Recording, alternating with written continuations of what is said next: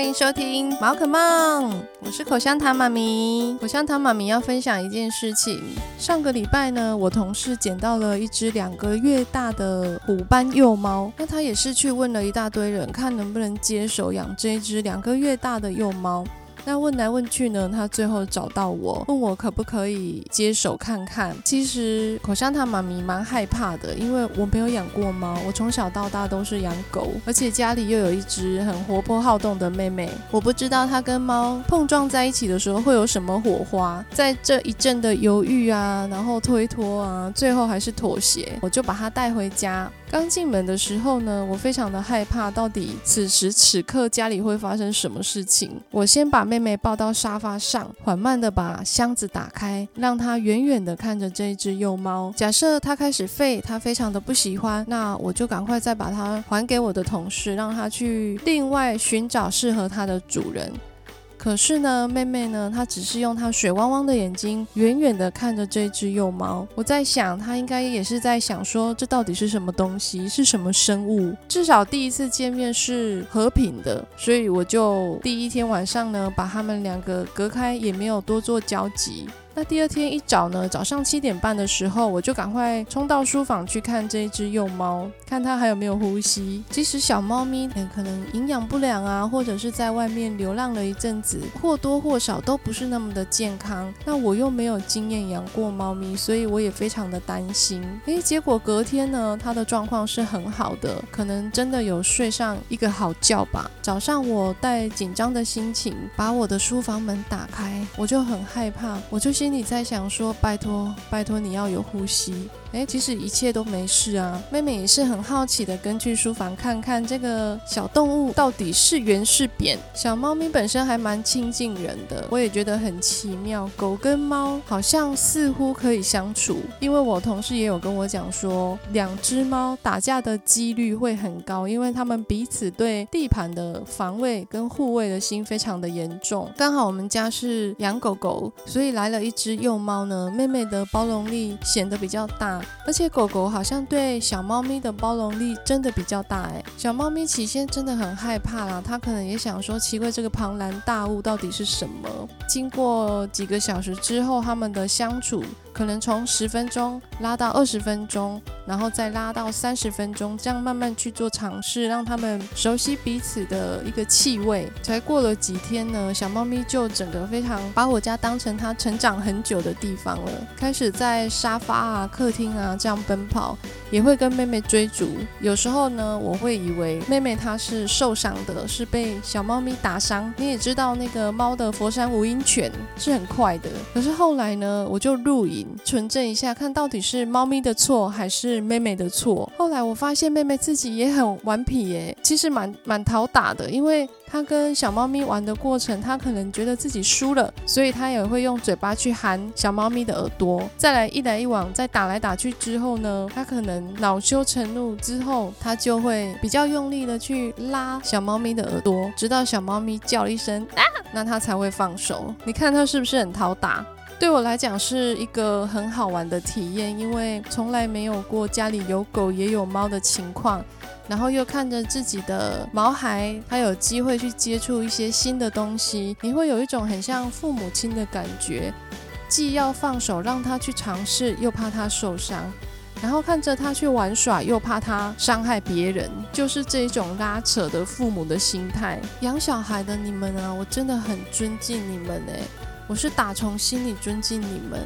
因为成长啊、教育啊，这个过程是很漫长的，你又要敞开心胸，让你的小孩去接触外面的世界，他需要去交朋友，可是小朋友之间的玩耍，可能有时候也会互相推倒对方啊。这个时候你要怎么样去教导自己的小孩，然后你自己又要怎么去消化这件事情。长大之后呢，他可能又是处于叛逆的时间，很多事情他也不跟你讲了，然后你又要关心他，他又叫你不要理他，要在这一种引导他又要放手又要信任，哇，这么多的情绪底下做很多的智慧的提升，所以我真心的尊敬当父母亲的你们耶。人家说养宠物啊，可以了解一个人的内在人格，也就是有一点像宠物心理学啦。那我们也可以来看看自己是属于哪一种哦。喜欢养猫的人多半都有独特的个性，独特但是不等于是古怪，是跟别人有一点不一样啦、啊。喜欢独自四处的去流浪，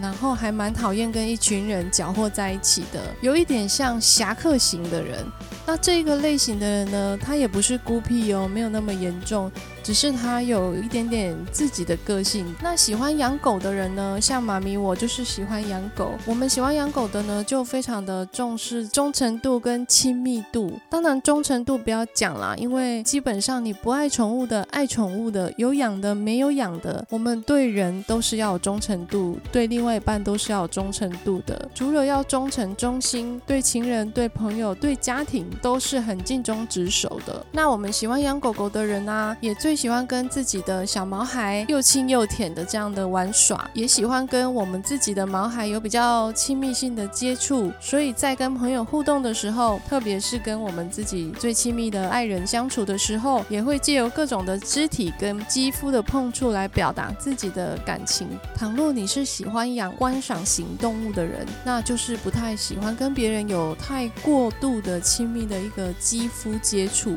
观赏型很多嘛，像养鱼的人、养乌龟、养蜥蜴，总之就是不会把它抱在身上的这一种啦。喜欢养观赏型动物的人呢，比较没有办法接受别人在没有告知他的情况之下给他一个热情的拥抱，或者是去触碰到他的身体，这个部分呢都可能会让让他们觉得全身僵硬哦。这个还蛮准的耶，因为我有一个同事，他养的是乌龟，然后他本身就是一个不喜欢别人碰触他，甚至去按摩也不行，所以他自己听了，他觉得哎，怎么会那么准啊。妈咪自己觉得啦，养狗狗的人啊，个性其实带有一点点支配的个性，但是指的并不是强势。你看嘛，像我养妹妹，我就会喜欢叫她妹妹来，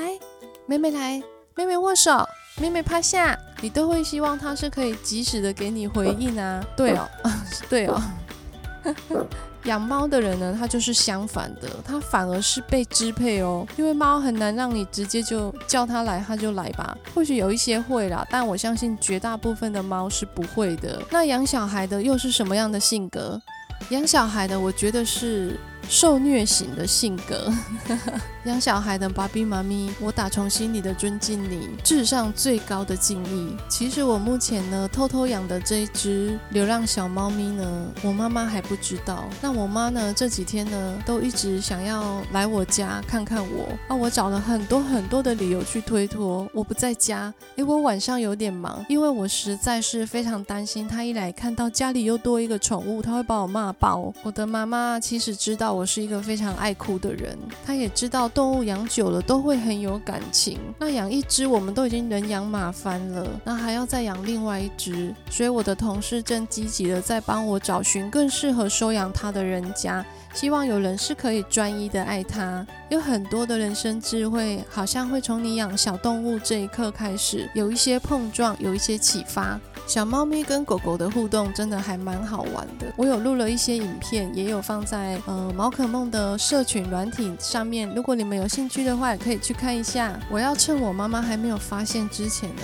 真的要赶快把它送给爱心人士。那在这边我要分享一个万圣节投票的活动，十月二号到十月三十一号东森宠物跟 E T M O 举办了一个二零二三金猛奖导弹万圣趴萌宠参一咖的活动，投稿的时间呢是从十月二号到十月二十三，也就是说这段时间呢你都可以去做投稿的动作，投稿的介绍说明不要超过一百二十个字，上传只能上传一张，最多到两张。那他们评分的标准呢是以万圣节为主题去展现一个创意的装扮啊。投票的人要怎么投票呢？线上投票的人呢，是在十月四号到十月三十一号去做一个投票的动作，它是依照网友投票票数的高低去做评选的。如果说你投稿的内容不符合刚刚我讲的、哦、是以万圣节为主题的话，或者是整个主题都不符，主办单位它是有权利去取消你们的得奖的资格跟奖项哦。最后呢，公布名单的时间会落在十一月六号，每个人每天可以投五票，可以重复投给同一个参赛者，分享参赛者的投票页面到脸书或者是 LINE， 不限次数的去分享，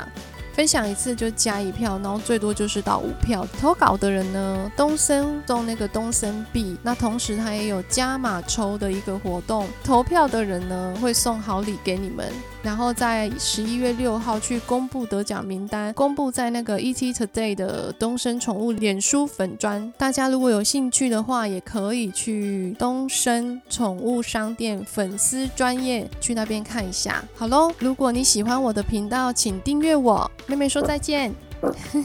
期待下周再见哦，拜拜。